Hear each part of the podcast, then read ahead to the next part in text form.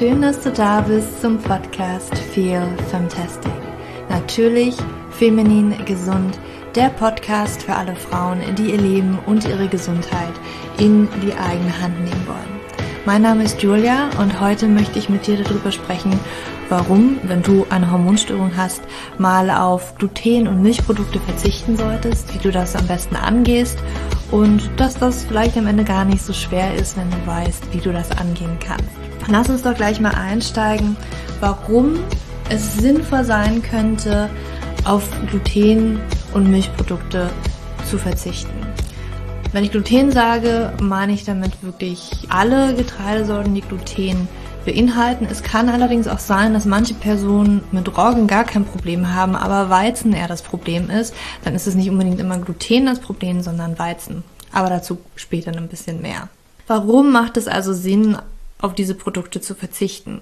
Es ist tatsächlich so, dass bei sehr vielen Krankheiten und auch bei hormonellen Störungen unterschwellig stille Entzündungen im Körper vorhanden sein können. Das bedeutet, dass das Immunsystem unterschwellig die ganze Zeit arbeitet und im Gegensatz zu einer akuten Entzündung, wie man sie vielleicht kennt, wenn man sich geschnitten hat oder so, dass das anschwillt, dass es rot wird, dass es brennt, das ist halt eine akute Entzündung und der Körper macht auch diese, also diese Entzündungen, die sind natürlich auch gut, ne, weil das immer vom Immunsystem eine Reaktion ist, damit der Körper heilen kann. Und wenn du dich geschnitten hast, dann ist es auch gar kein Problem. Dann ist es mal für ein paar Tage dick und rot und entzündet. Und es wird dann einfach geheilt und dann heilt es wieder ab. Bei chronischen Entzündungen allerdings, da geht im Körper etwas vor. Und die sind halt, die sind halt die ganze Zeit da. Und dieses Immunsystem beruhigt sich nicht mehr. Das kann tatsächlich ganz häufig vorkommen. Es muss nicht immer der Auslöser sein bei hormonellen Störungen, zum Beispiel bei PCOS, aber ganz, ganz häufig ist das tatsächlich ein Ding, was vorliegen könnte. Daher empfiehlt es sich manchmal, auf diese Produkte zu verzichten. Weil bei ganz vielen läuft das Immunsystem unterschwellig die ganze Zeit, weil sie eine Unverträglichkeit gegenüber Gluten und Milchprodukte haben. Also es sind auch nur Beispiele. Du kannst theoretisch auch noch gegen andere Lebensmittel eine Unverträglichkeit haben, aber Gluten und Milchprodukte kommen tatsächlich sehr häufig vor, weil man ganz häufig Unverträglichkeiten gegenüber Lebensmitteln hat, die man tagtäglich und sehr häufig sozusagen isst. Wir in unserer Gesellschaft in Deutschland oder besonders auch der westlichen Gesellschaft essen nun mal sehr viel Milchprodukte und sehr viel Getreideprodukte, wo Gluten drin ist. Und daher ist es tatsächlich wahrscheinlicher, dass du Unverträglichkeiten da entwickeln könntest. Das hat meistens auch dann, wenn wir noch mal ein bisschen weitergehen, etwas mit dem Darm zu tun, dass der Darm nicht richtig gesund ist. Da gibt es auch Studien, die zeigen, dass Frauen zum Beispiel mit PCOS eigentlich fast immer ein Problem auch im Darm haben, eine Dysbiose, eventuell auch ein Leaky Gut. Und wenn man Leaky Gut hat, dann oder hatte, dann sind wahrscheinlich Unverträglichkeiten sehr wahrscheinlich. Und was es jetzt nun ist, immer wenn du diese Lebensmittel isst und du solltest eine Unverträglichkeit haben, dann ist es tatsächlich so, dass immer wenn du das isst, das Immunsystem sozusagen ein wenig Alarm schlägt. Nun ist es anders als bei Allergien. Bei Allergien schlägt das Immunsystem natürlich auch Alarm und das ist sehr akut. Also du isst ein Lebensmittel, wenn du eine Allergie hast und du merkst das sofort. Entweder schwillt irgendwie was an, dein Rachen wird irgendwie dick oder ähm, juckt, es gibt auf jeden Fall ein ungutes Gefühl, es rötet sich, irgendwie sowas, das ist eine akute und sehr schnelle Reaktion auf ähm, ein Lebensmittel, auf das du rea ähm, allergisch reagierst. Bei einer Unverträglichkeit ist es ein wenig anders.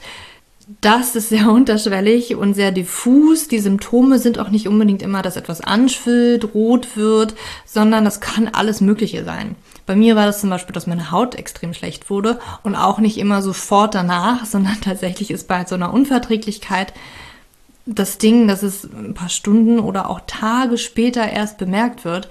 Und deswegen ist es auch relativ schwierig, immer zuzuordnen, ob jetzt dieses Produkt tatsächlich das Problem ist oder ob es doch was ganz anderes ist, weil es tatsächlich ja Stunden oder vor ein paar Tagen eingenommen worden ist und jetzt das Problem bereitet. Nun ist es aber auch so, dadurch, dass wir das meistens jeden Tag essen, mal so ein Brötchen mit Käse belegt oder Müsli mit Milch oder Joghurt, dann hast du jeden Tag irgendwie das gleiche Problem und das hört irgendwie nicht auf. Ja, das kann irgendwie sowas sein, du fühlst dich die ganze Zeit krank, du bist verschnupft, du bist verschleimt, du hast schlechte Haut, du hast Gelenkschmerzen, Ähm, all sowas können Anzeichen sein. Aber auch ja, hormonelle Störungen können auch ein Zeichen davon sein. Ja, das ist, das ist eigentlich das Grundlegende, was da passiert, dass das Immunsystem sozusagen, wenn du eine Unverträglichkeit hast, Alarm schlägt und irgendwie die ganze Zeit so ein bisschen am Ackern ist und ja, nicht so richtig klarkommt. Und das kann wiederum zu anderen Dingen im Körper führen. Also das kann Folgen haben, dass dein Körper krank wird oder sich äußert in Symptomen. Mm, das gilt für Gluten und für Milchprodukte. Milchprodukte kommen tatsächlich noch mit einem anderen Problem. Und zwar musst du dir vorstellen, dass Milchprodukte eigentlich für das Kalb sind. Und das Kalb soll möglichst schnell ziemlich groß werden. Das heißt also, dass in der Milch etwas drin ist, was das Kalb wachsen lässt. Also es fördert sozusagen ja, die Wachstumshormone in einem Kalb und das kann es tatsächlich auch bei uns Menschen tun. Und das ist auch wissenschaftlich bewiesen. Ich schreibe darüber übrigens in meinem E-Book, da kannst du das alles sehr ausführlich nachlesen dass es auch bei uns Menschen Wachstumsfaktoren ansteigen lässt. Und die wurden zum Beispiel mit Krebs in Verbindung gebracht, die wurden mit ähm, Diabetes, Insulinresistenz auch in Verbindung gebracht, weil es sind tatsächlich, es gibt einen Wachstumsfaktor, der heißt ja Insulin ähnlicher Wachstumsfaktor, IGF-1 wird der auch genannt. Und der ist tatsächlich bei Frauen mit PCOS, jetzt hier als Beispiel, auch mal erhöht und ist, hat auf jeden Fall eine Korrelation auch zum Insulinwert, der bei PCOS auch sehr häufig, ja, da gibt es ein Insulinproblem. Und deswegen sollte man da vielleicht auch noch mal ein bisschen mehr drauf achten. Gleichzeitig ist ja auch so eine Kuh oder heutzutage, wenn wir daran denken, wie auch Tiere gehalten werden, sind sie teilweise auch gleich wieder schwanger, während sie aber noch gemolken werden. Also das ist bisschen ganz, ganz kurios. Auf jeden Fall können dort Hormone enthalten sein und bei einer Hormonstörung noch zusätzlich eventuell Hormone zuzuführen, vielleicht nicht ganz förderlich.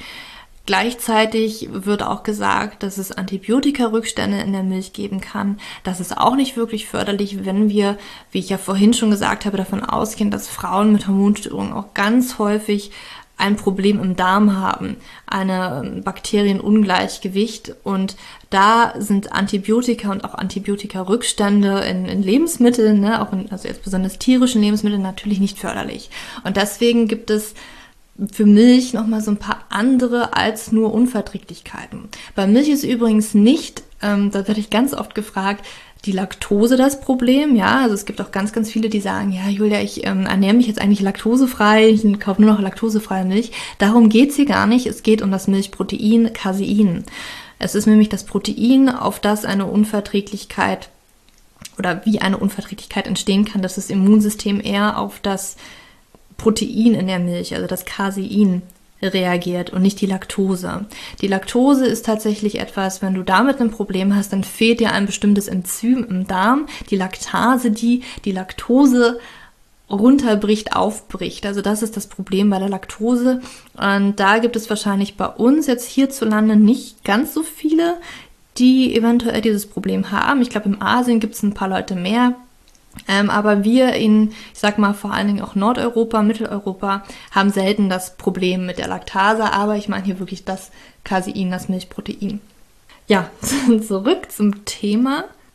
Also das sind wirklich so ein bisschen die Probleme, die da ähm, stattfinden können. Und wie du da am besten rangehst, jetzt ist es natürlich erstmal total klingt es für viele erstmal, wie soll ich das schaffen? Ich esse das jeden Tag, das ist überall drin und ja, das stimmt. Du musst es auch nicht immer hundertprozentig perfekt machen, weil dadurch, dass es auch keine unbedingte Allergie ist, ähm, ist es jetzt auch nicht lebensbedrohlich. Eine Allergie kann natürlich lebensbedrohlich sein. So eine Unverträglichkeit ist natürlich auch für den Körper auf Dauer echt ein Problem, aber es ist erstmal keine Lebensgefahr. Deswegen musst du es nicht zu hundertprozentig vielleicht unbedingt perfekt machen.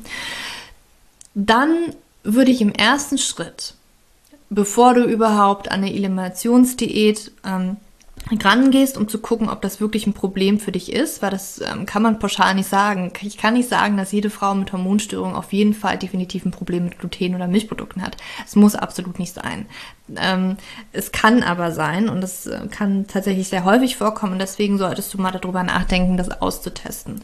Aber bevor du das machst, würde ich mich um Alternativen kümmern. Weil ich habe ganz oft die Erfahrung gemacht, dass tatsächlich viele so reagieren, oh, wie soll ich denn das schaffen? Aber wenn sie dann sehen, was es eigentlich für wirklich unendliche Alternativen für Gluten oder Milchprodukte gibt, dann fällt das schon gar nicht mehr so schwer. Also für Milchprodukte gibt es unglaublich viele Alternativen, wie zum Beispiel Mandelmilch, Hafermilch, ähm, Kokosnussmilch. Also da gibt es ja ganz viele, also meistens heißen die dann Drinks, ja, also ähm, Haferdrink. Also da gibt es unglaublich viele Alternativen. Auch beim Joghurt gibt es mittlerweile, äh, mittlerweile unglaublich viele Alternativen. Ähm, selbst Käse gibt es Alternativen, falls man da nicht drauf verzichten könnte. Ich höre tatsächlich ganz, ganz häufig, dass Käse so ein ganz großes Problem ist. Ähm, Käse hat wahrscheinlich auch einen Suchtfaktor. Oder nicht nur wahrscheinlich, es hat einen Suchtfaktor. Und ja, das fällt vielen schwer. Selbst da könnte es Alternativen geben. Ich habe in meinem E-Book übrigens auch ein super leckeres Rezept für ähm, einen selbstgemachten Streichkäse, der auf Cashew-Basis ist. Und jetzt ist hier so ein kleiner Geheimtipp. Hefeflocken, also Nährhefe, schmeckt käsig und kann tatsächlich so ein bisschen diese, dieses Craving nach Käse so ein bisschen stillen. Also das solltest du unbedingt mal ausprobieren. Damit kannst du ganz, ganz toll arbeiten, um ja, so ein bisschen den Käse vielleicht weniger zu vermissen. Also für Milchprodukte gibt es ganz, ganz viele verschiedene Alternativen. Das gleiche gilt für Gluten. Es gibt mittlerweile glutenfreie Bäckereien.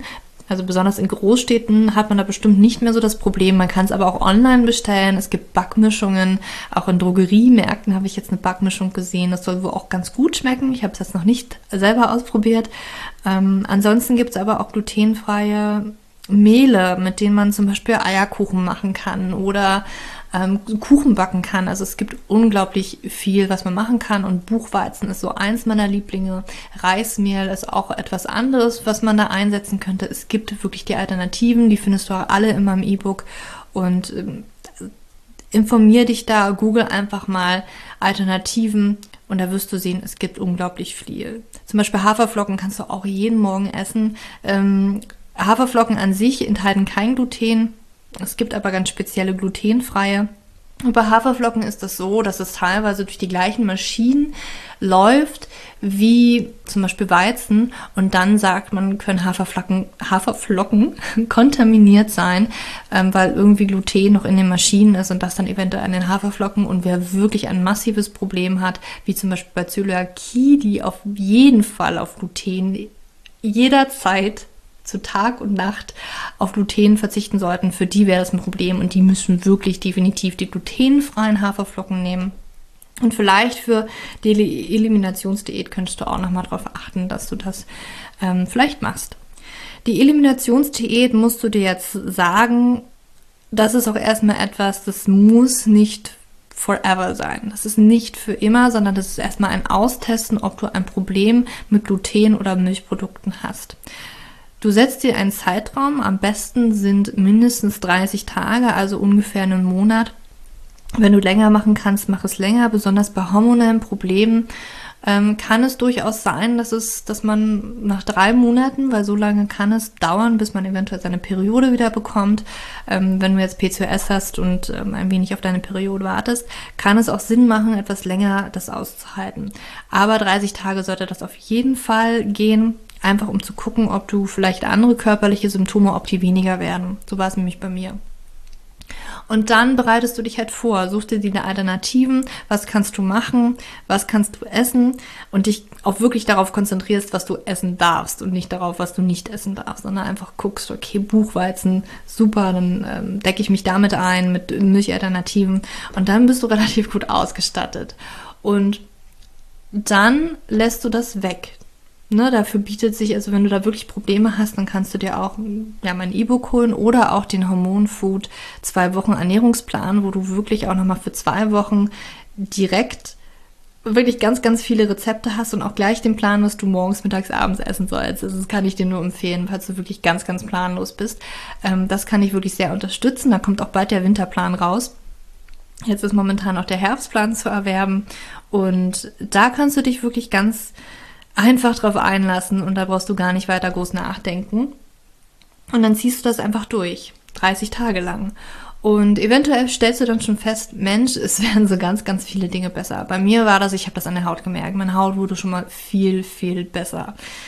Ähm, und das war für mich schon so ein bisschen dieses Zeichen, oh, super, richtig, richtig toll. Bei anderen gibt's aber auch andere Dinge, die besser werden, wie zum Beispiel, ich fühle mich nicht mehr ständig krank oder ich habe nicht mehr so viel Gelenkschmerzen oder ich habe nicht mehr so viel Kopfschmerzen. Es kann alles Mögliche sein. Es äußert sich bei jeder Person wirklich anders.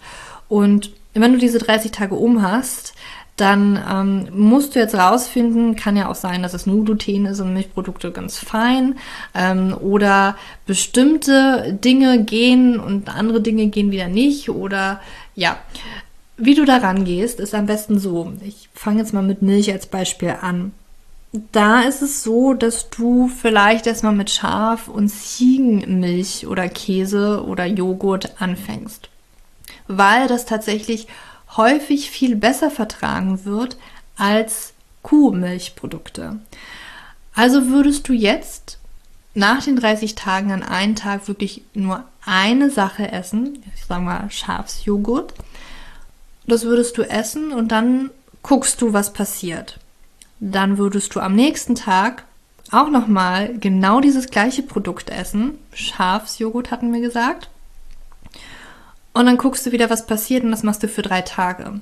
Wenn du nach diesen drei Tagen das Gefühl hast, jetzt ist da ja nicht wirklich was passiert, ähm, mir geht's eigentlich ganz gut, dann könntest du das nächste ausprobieren. Das kann zum Beispiel Ziegenjoghurt sein oder Schafsmilch oder was auch immer. Aber dass du halt wirklich nicht gleich wieder die ganze Bandbreite an Milchprodukten reinholst, sondern dass du für dich austestest, was vertrage ich denn hier? Weil wenn du zum Beispiel Schafsjoghurt jetzt verträgst, aber dann anfängst, okay, jetzt probiere ich mal wieder Kuhmilch und bei der Kuhmilch tatsächlich feststellst, okay, der erste Tag hast du es vielleicht noch nicht gemerkt, weil wie du weißt, ähm, Reaktionen können tatsächlich Stunden bis zu Tage dauern, dass du das wieder bis zu drei Tage machst und wenn du am dritten Tag spürst, Mist. Also irgendwie ähm, fühle ich mich jetzt nicht mehr ganz so gut und glaube mir, das wird man merken. Du merkst das, wenn du eine Sache nicht verträgst, weil du hast jetzt ein neues Normal. Dadurch, dass du das weggelassen hast, hast du ein neues Normal. Du fühlst dich eventuell viel, viel besser und wenn du es nicht verträgst, dann würdest du das jetzt merken. Und dann ist es so, dass du eventuell feststellst, okay, Schafsjoghurt ist also super, aber mit der Kuhmilch habe ich tatsächlich meine Probleme. Und dann könnte das für dich bedeuten, dass du eventuell Schafsjoghurt oder Schafsprodukte, Schafsmilchprodukte ganz gut verträgst, aber vielleicht Kuhmilchprodukte nicht. Das gleiche könntest du auch mit ähm, Ziegenkäse zum Beispiel machen. Also immer ein, ein Produkt, ja, immer nur ein Joghurt für drei Tage austesten. Und wenn dann nichts an Symptomen hochkommt, dann ist es relativ sicher, dass du das ganz gut vertragen könntest. Und dann kannst du dich immer wieder steigern. Ne? Und auch nicht jetzt Schafsjoghurt morgens, mittags, abends essen, sondern erstmal nur einmal am Tag. Also einen so einen kleinen Becher Schafsjoghurt. Ja, dass du dich da so rantastet und auch irgendwie mal rausfindest, habe ich jetzt wirklich mit der ganzen Bandbreite ein Problem oder habe ich nur mit einem ganz speziellen Ding ein Problem? Es könnte auch sein, dass Kuhmilch so an sich nicht geht, aber die fermentierten Dinge wie zum Beispiel Joghurt, Kefir oder so für dich ganz okay sind. Und daher würde ich das wirklich so austesten das zu machen. Ich würde das auch nicht gleichzeitig mit Gluten wieder einführen, sondern wirklich immer ein Produkt drei Tage. Und da kannst du ziemlich sicher gehen, dass du da so ein bisschen rausfindest, was es für dich ist. Manchmal ist es auch die Menge, die wirklich ein Problem ist, ja. Also vielleicht geht ein Stück Käse, aber irgendwie ein ganzer Gouda mit noch Ziegenmilch on top geht vielleicht nicht. Mit Gluten, was du da machst, dann machst du das Gleiche. Ich würde tatsächlich anfangen, Mm, nicht mit Weizen, sondern vielleicht mit puren Roggenbrot zum Beispiel.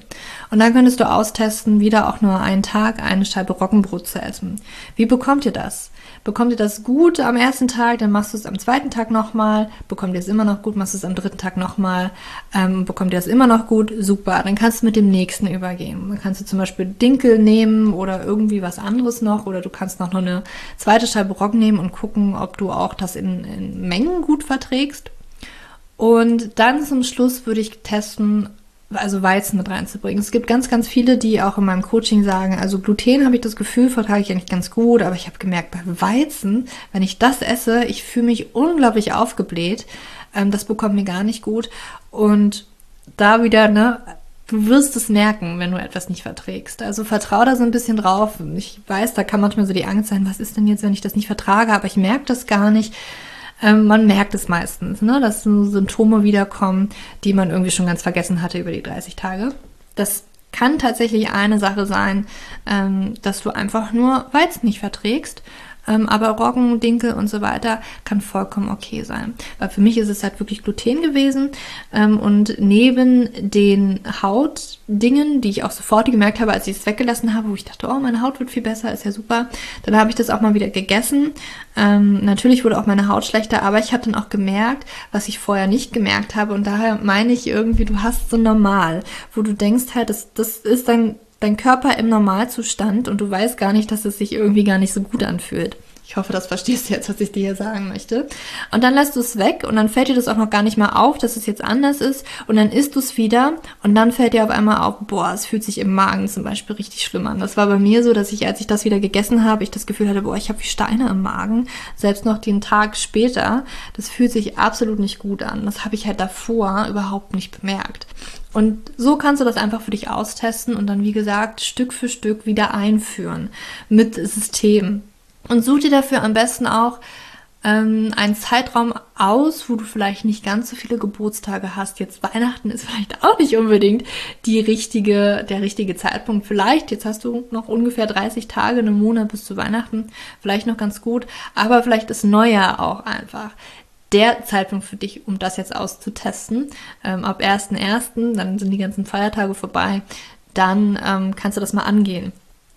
Und das Wichtigste ist, glaube ich, wirklich dieses Vorbereiten, dass du dich mental darauf vorbereitest, was du essen kannst. Es gibt nämlich so unglaublich viele Alternativen und dich nicht darauf fokussierst, oh, jetzt kann ich das nicht mehr essen und das nicht mehr essen und wie soll ich das überhaupt schaffen? Es fällt so viel leichter, wenn du dich auf das Positive konzentrierst und dir klar machst, boah, es gibt so viele tolle Alternativen und du kannst auch echt toll und lecker ohne Gluten und ohne Milchprodukte backen. Äh, oder nicht nur backen, kochen, im Allgemeinen Dinge zubereiten, Essen zubereiten. Wie gesagt, du findest ganz viele Rezepte in meinem E-Book, aber auch in dem zwei Wochen Ernährungsplan. Und ja, dann wirst du das rocken und für dich feststellen, ob du das verträgst oder nicht. Und einige werden feststellen, okay, hat für mich jetzt gar nicht so viel gebracht, ich glaube, ich vertrage das ganz gut. Dann ist es so. Ja, dann kannst du vielleicht, ähm, also vielleicht wurdest du so ein bisschen sensibilisiert, das ein bisschen weniger zu essen.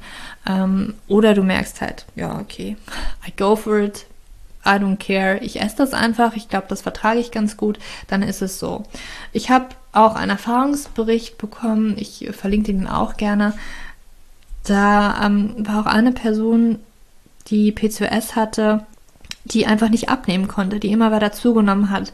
Und sie hat das erste Mal wieder abgenommen, als sie mein E-Book gelesen hat und auch wirklich auf Gluten und Milchprodukte verzichtet hat. Also das war wirklich das Ding, was ihr geholfen hat abzunehmen. Und ich habe diese Erfahrung auch gemacht. Ich hatte auch dieses Gefühl, weil wenn du unter stillen Entzündungen leidest, dann ähm, ist der Körper auch automatisch unter Stress. Und wenn diese stillen Entzündungen tatsächlich durch diese Lebensmittelunverträglichkeiten entstehen, dann bist du halt tagtäglich irgendwie so unterschwellig im Stress. Und ähm, da ist es für den Körper relativ schwierig, an Gewicht zu verlieren. Wenn er im Stress ist, dann macht er das halt nicht so gerne, besonders nicht im chronischen Stress. Oder auch, was auch bei Entzündungen, vielleicht kennst du das, ähm, ne, das schwillt ja an. Das heißt, dass da so Wasser reinkommt. Und bei stillen Entzündungen kann man sich das auch so ein bisschen vorstellen, dass, ähm, dass teilweise auch sehr viel Wasser im Körper gehalten wird. Und ähm, selbst das kann schon ein bisschen ähm, das Gefühl geben, oh, irgendwie verliere ich kein Gewicht. Oder ich fühle mich, also ich bin nicht mehr so definiert, wie ich vorher war. Ich, ich bin zum Beispiel eher die Schlanke und ich habe mich da auch gewundert, warum ich da auf einmal irgendwie zugenommen habe. Und dann fiel es mir auch ganz ganz leicht, also nicht nach Gluten und Milchprodukten. Ich habe dann tatsächlich auch noch einen Lebensmittelreaktionstest gemacht. So kannst du es dir übrigens relativ einfach machen. Ähm, so einen Test zu machen auf IgG4 Antikörper. Ich verlinke dir da vielleicht auch nochmal, wo du solch einen Test machen kannst. Den musst du nämlich oder kannst du online bestellen und den zu Hause selber machen. Das ist ganz praktisch und da kannst du auch schon mal sehen, ob es Lebensmittel gibt, die du nicht verträgst. Und erst als ich den gemacht habe und gesehen habe, okay, Ei ist für mich auch noch ein Problem tatsächlich und ähm, auch ein paar Nüsse, die ich relativ viel gegessen habe, als ich das dann weggelassen habe, dann ja, ist auf einmal alles wie von selbst passiert, weil mein Körper einfach mal ein wenig ähm, Stress loslassen konnte oder nicht mehr so gestresst war, weil ich immer diese Lebensmittel gegessen habe, die mein Körper oder mein Immunsystem aktiviert haben und der sozusagen im Dauerstress war. Ja, das war's auch für heute.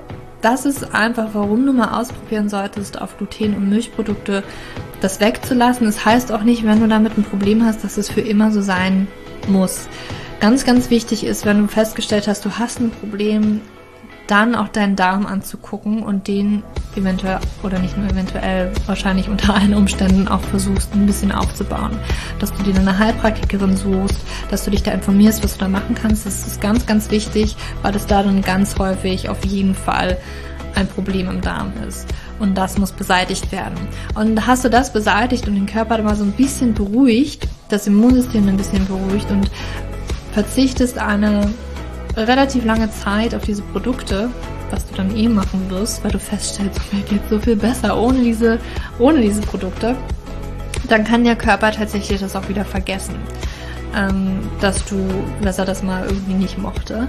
Und dann kannst du das vielleicht in kleinen Mengen wieder vertragen. Ich bemühe mich momentan wirklich an so einem Punkt. Ich habe das relativ lange auch schon gemacht, dass ich kein Gluten und kein, keine Milchprodukte esse. Auch die anderen Sachen, Ei und Nüsse, da habe ich das schon seit einem Jahr relativ runtergefahren. Und jetzt habe ich festgestellt, dass wo mein Körper früher relativ also relativ schnell und relativ heftig darauf reagiert hat, was ähm, jetzt nicht mehr der Fall ist, dass wenn ich das mal wieder esse, dass mein Körper mir da nicht mehr den Strich durch die Rechnung macht, sondern schon sich sehr beruhigt hat.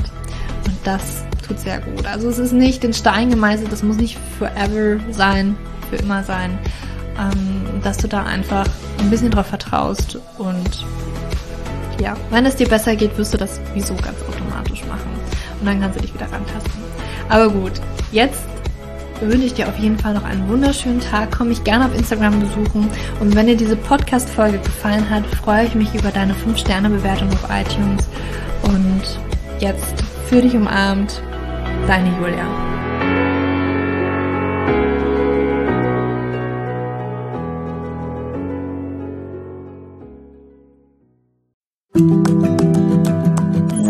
Bevor du jetzt hier den Podcast ausschaltest, habe ich noch eine kleine Überraschung für dich. Und zwar hast du vielleicht, wenn du hier reingehört hast, ja Probleme mit deinem Zyklus. Dein Zyklus ist vielleicht sehr unregelmäßig, du hast sehr lange Zyklen, vielleicht hast du auch gar keine Zyklen, vielleicht hast du irgendwie einen Zyklus, aber gar keinen Eisprung da drin, vielleicht hast du mit deiner Menstruation Probleme, vielleicht ist sie sehr stark, vielleicht sehr schwach und hinter diesen Zyklusproblemen liegen meist hormonelle Probleme, also eine hormonelle Dysbalance.